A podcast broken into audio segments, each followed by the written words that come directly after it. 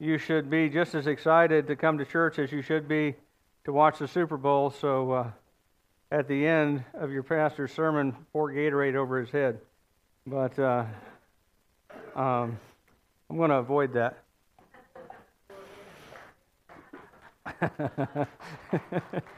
anyway, um, but uh, this morning we're going to be in Romans chapter 2.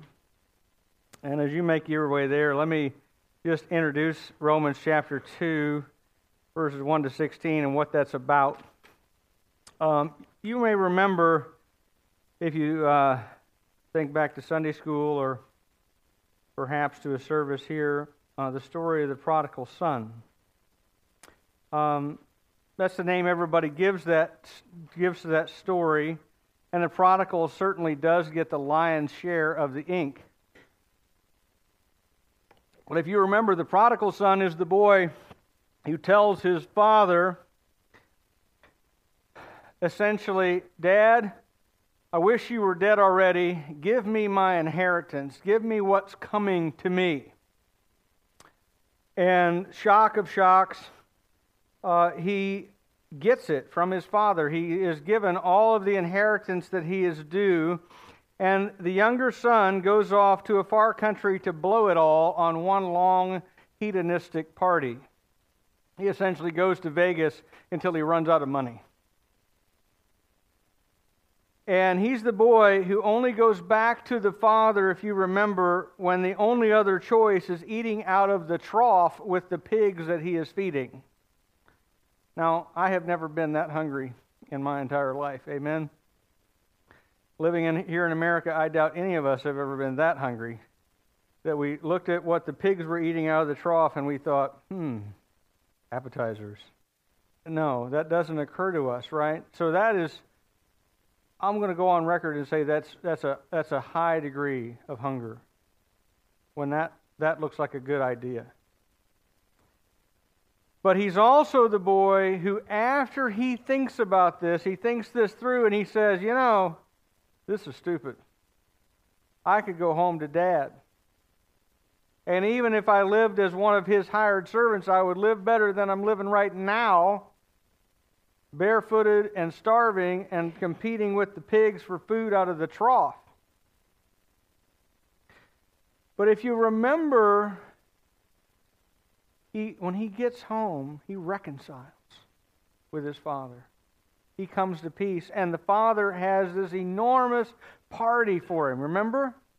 Kill the fatted calf, and they have veal. And they enjoy it, right? They have this giant party. There's a huge celebration. He gets sandals on his feet, the father's robe put around his shoulders, and they celebrate. But there's another son too, an older son, an older brother. And that boy did not go off and squander his inheritance on party girls and beer. Instead, he stayed home. And his self righteous heart sought his father's approval based on his own obedience. And he resented the father's reconciling love for his younger brother, the hedonist. And at the end of the story, you find the judgmental, arrogant, self righteous son has cut himself off from the Father's love, and he winds up just as separated from the Father at the end as the prodigal was at the beginning. Do you remember?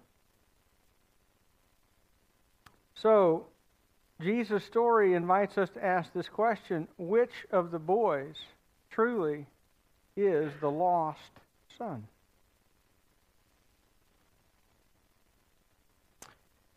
Was it the it wasn't the hedonistic prodigal, was it?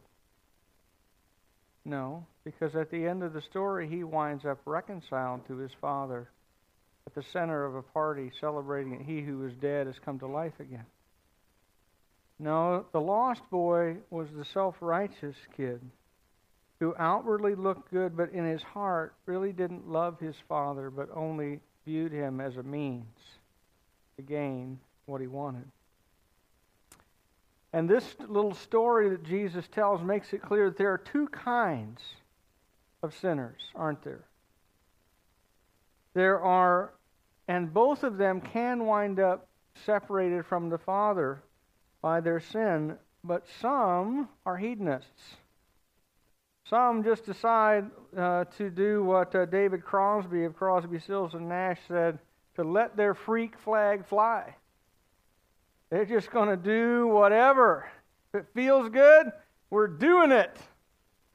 And, and my desire for it is its own justification. And then there are those who are more like the older brother kind of sinners.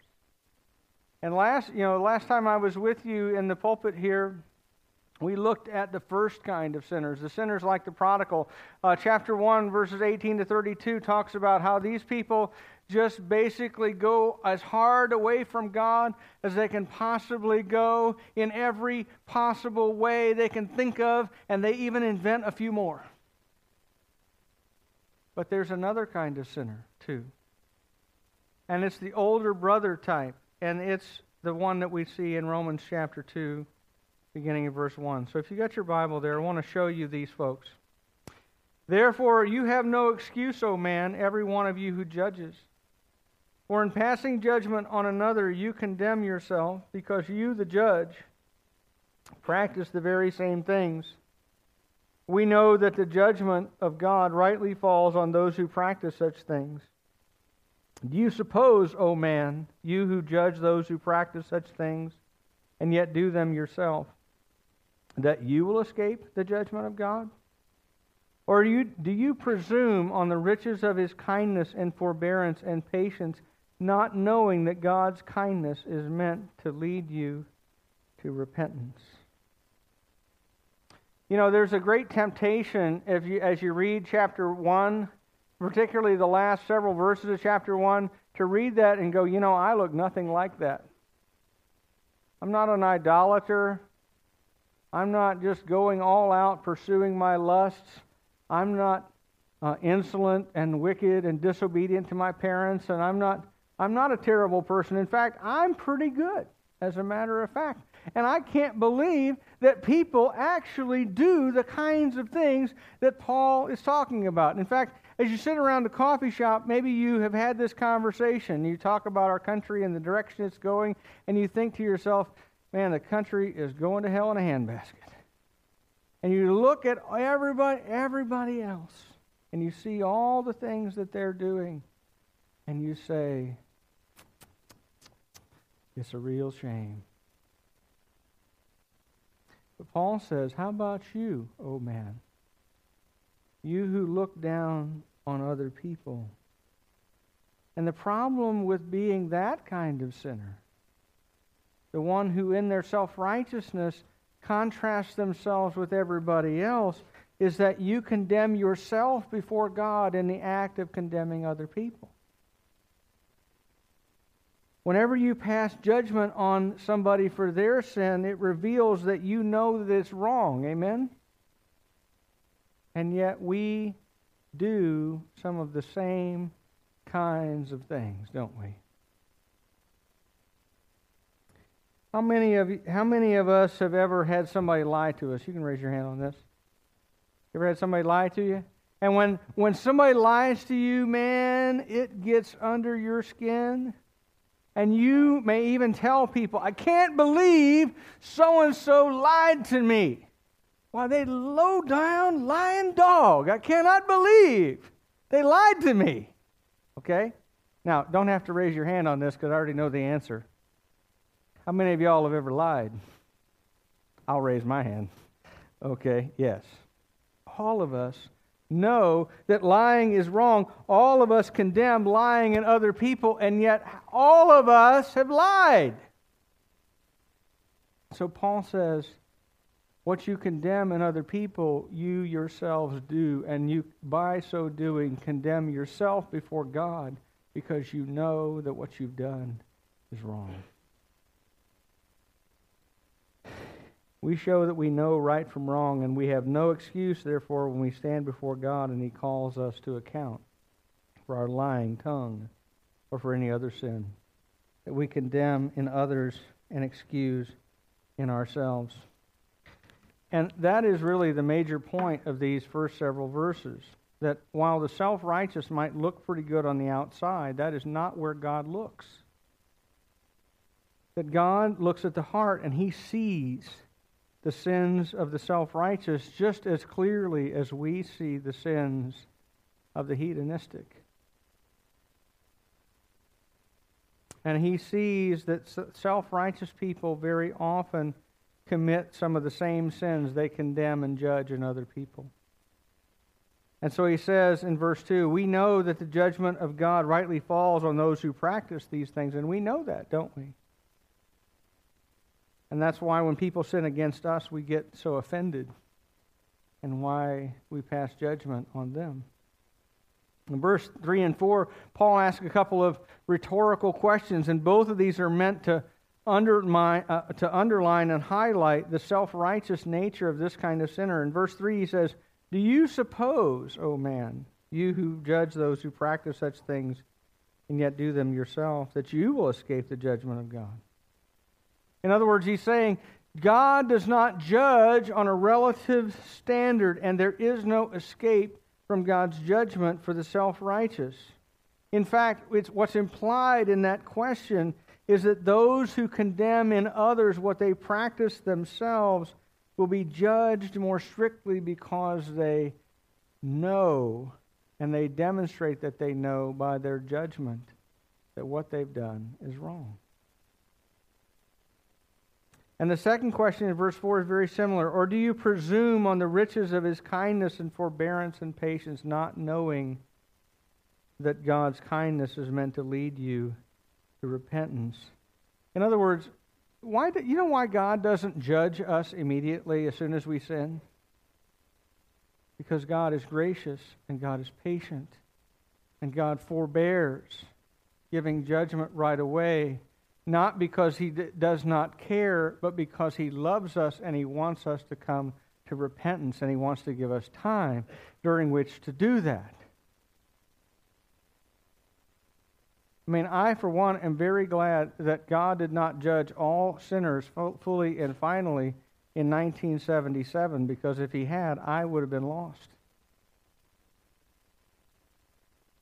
And I'll bet many of you are would be in the same boat, and you might be a different year because you might not have been born in '77, but um, but you are nevertheless glad that God did not judge you as soon as you sinned, because but instead was patient with you to allow you to come to the point where you repented and put your trust in Christ. And he says, You who are self righteous have forgotten that God's patience is not because he is senile, but because he is loving. And he wants you to come to repentance. And when God's judgment does come, it will come impartially. Now, look at verses 5 through 11. Uh, emphasize that point. But because of your hard and impenitent heart you are storing up for yourself on the day of God's wrath. Storing up wrath for yourself on the day of God's wrath when God's righteous judgment will be revealed. He will render to each one according to his works. To those who by patience in well doing seek for glory and honor and immortality, he will give eternal life. But for those who are self seeking and do not obey the truth but obey unrighteousness, there will be wrath and fury.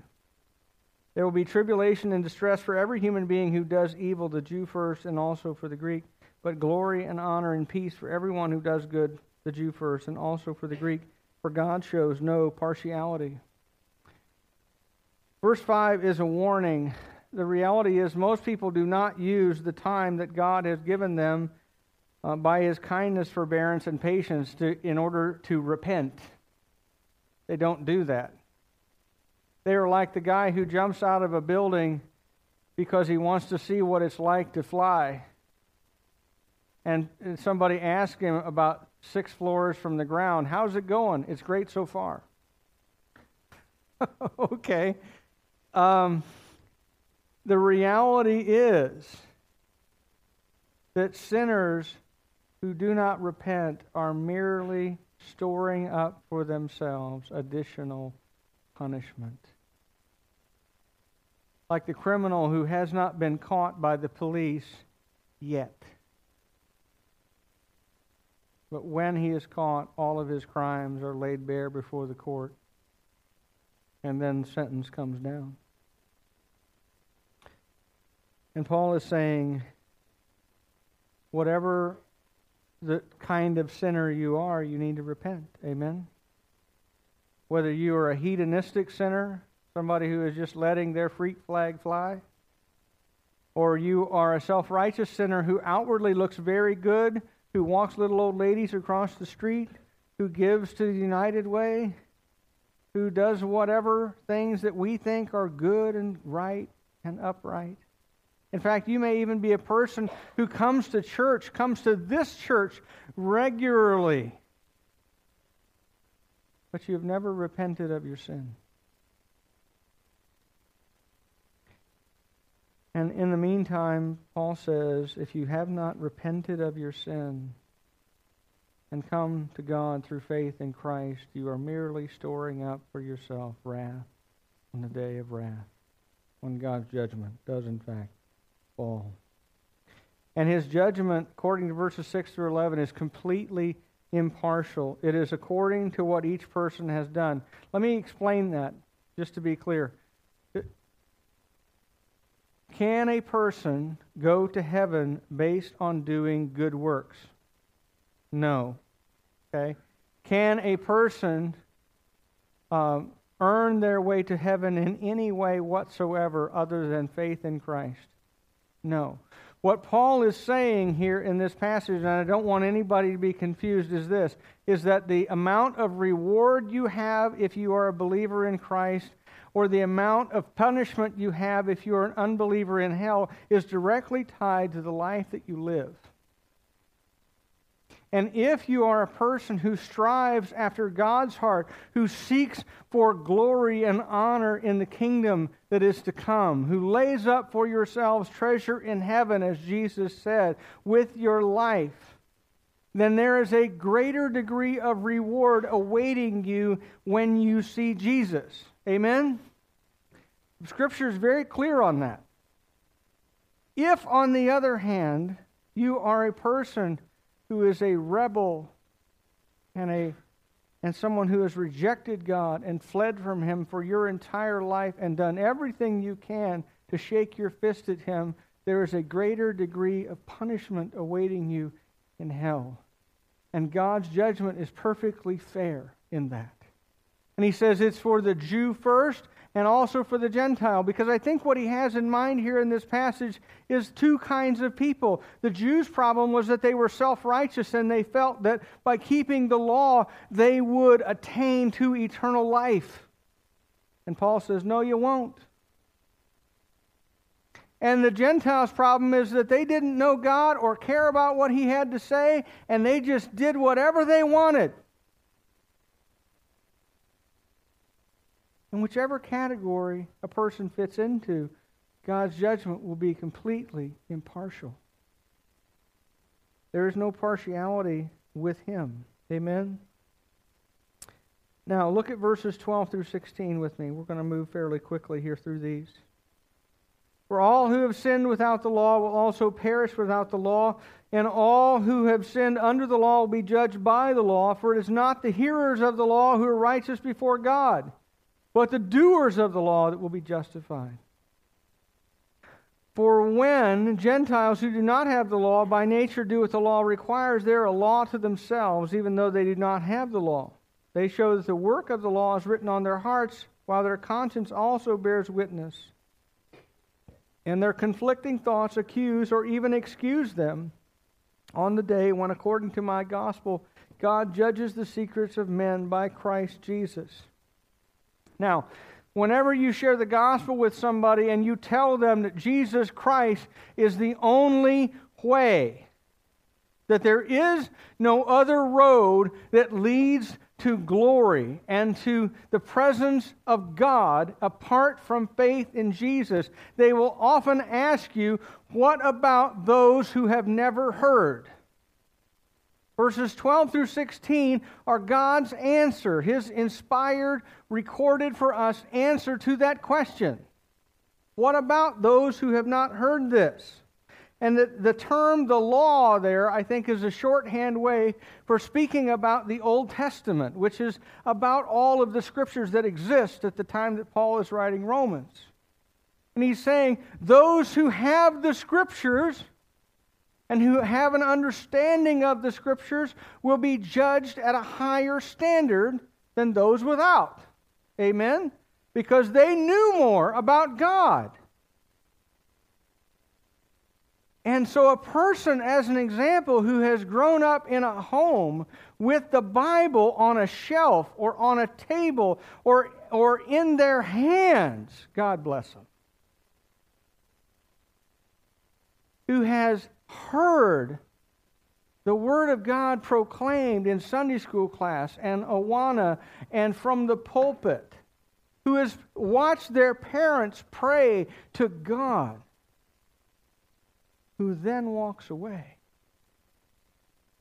is ultimately accountable before God for what they know. Amen?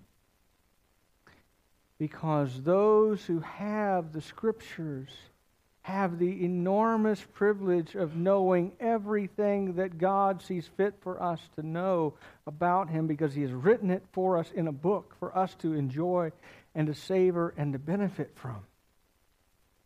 And He's saying, if you've never heard of any of this, God is not so unfair as to judge you by what you do not know. But God will still judge you by what you do know. Because the things, as chapter 1 told us, the things that can be known about God are enough to hold you accountable. The things that can be known about God are enough to hold you accountable. So if you've never heard, or if you have heard, you're accountable before God.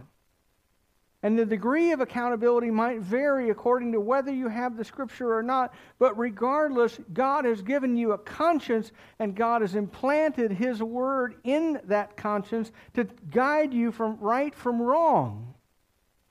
And to the extent that you abide by that, even if you've never heard the gospel, God's judgment will be based on what you knew. It is not those who heard God's word who will be declared righteous in God's sight. That's verse 13. It is those who do what God's word commands who will be declared righteous and escape from judgment. Here's what, here's what these verses are telling us that God doesn't just see the sins of the hedonist. Amen? He doesn't just see the ones that, that you know, when I was growing up, we kind of had, a, had the list, right? Everybody had their list of sins. We don't go to movies. We don't, we don't drink. And we don't smoke. And we don't chew. And we don't go with girls who do, right? That was the, kind of the, the list. Kind of the, you know, you, everybody kind of had their dirty dozen that you just avoided. And then if you avoided all that, you were good. Right? That isn't true. God looks at the heart. And he looks for more than simply outward obedience, outward conformity to his standard. Amen? And it is those who do God's will who are justified before God. Now, let me get real serious with you. What is ultimately the way to be justified before God? It is to import for yourself a righteousness you do not possess. And the only way to do that is through faith in Christ. Because the only way to be declared righteous in God's sight is to have someone who kept God's law perfectly on your behalf do it for you. Because if it's up to you and me, not only can I not keep the law, uh, I, I'm in a heap of trouble. I don't even want to keep it. Amen. I need a new heart to first of all enable me to even want to, and second of all, to transform me such that I am righteous in God's sight when I am unrighteous in my sin. So, here's so again, want to be sure to understand these things that self righteous religiosity will not save you from God's judgment. That being a good person does not save you. Your background and heritage does not save you. You know, the Jews thought that somehow, because they were descendants of Abraham, that they were automatically in as far as God was concerned. In fact, they, they actually taught in Paul's day that Abraham sat next to the gates of hell to keep any Jews from ever going in. And what Paul is saying is no, God's standard is this that you must be righteous before Him. And it is not simply those who keep the law or those who have the law or those who have heard the law. It's those who do the law, and you need a different kind of righteousness than what you currently possess. And the only way we can get it is through Christ. The fact that you're a, a, a child of a preacher or a missionary or descended from a saintly grandfather does not have anything to do with whether or not you know God and will escape his judgment. All right. Uh, let me say a couple things here as we wrap this up. If you do not possess today genuine personal faith in Jesus Christ, then God's judgment awaits you. And there will not be an escape and you will not be able to phone a friend. God's judgment awaits you. And the only escape from it, the only way that you escape, is through faith in Jesus Christ. You need a righteousness better than you can achieve on your own. You need a righteousness that isn't merely external religiosity you need a heart transplant. You need a Savior. You need one who has perfectly kept God's law on your behalf and through faith in him declares you righteous in the sight of God. Otherwise, as Paul says, the secrets of your heart will be revealed and laid bare and subject you to God's judgment. And you can fool everybody else on this planet if you're a self righteous sinner that you know Jesus, but if you don't actually know Jesus, the charade will be over. And, brothers and sisters, I don't want that to be reality for anyone that I know and love. Amen. Do not trust in your own righteousness, it will not save you. Knowing lots of Christian ver- verbiage, having memorized a lot of verses and when you were a kid in Awana, that will not save you. Only faith in Christ saves. Now, there are also within us, within this room, a great many of us who know and who believe these things in our hearts. And for us, I think there's also encouragement in these verses. It might be obscured by all the emphasis on judgment, but the encouragement is also there if you look for it. Uh, mixed in among the warnings, what you see. Verse 7 Our faith in Christ is going to be rewarded. Our faith in Christ is going to be rewarded. I don't know about your experience, but I have, I, I have lots of friends who. Um, I'm trying to reach with the gospel, and many of them are as lost as they can be. And they look at me and they think that I am stupid and backward and ignorant because I continue to cling to Christ. And I keep telling them the only hope for this life that we have and for the next one as well is Christ. And they go, I cannot believe you are still hanging on to that at 43. And I go, I got nothing better. Got nothing better. And there isn't anything better than that. And your faith in Christ will be rewarded. Verse 7 and verse 10 tell us honor, glory, peace, eternal life are going to be ours. Amen?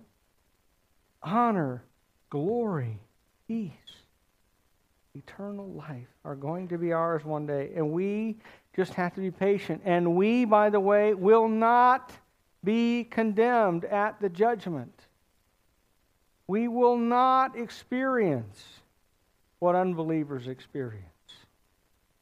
We will not have all of the secrets of our hearts laid bare and then come under God's condemnation as a result. We are not facing that. We are facing a rich welcome into the kingdom of God's dear Son.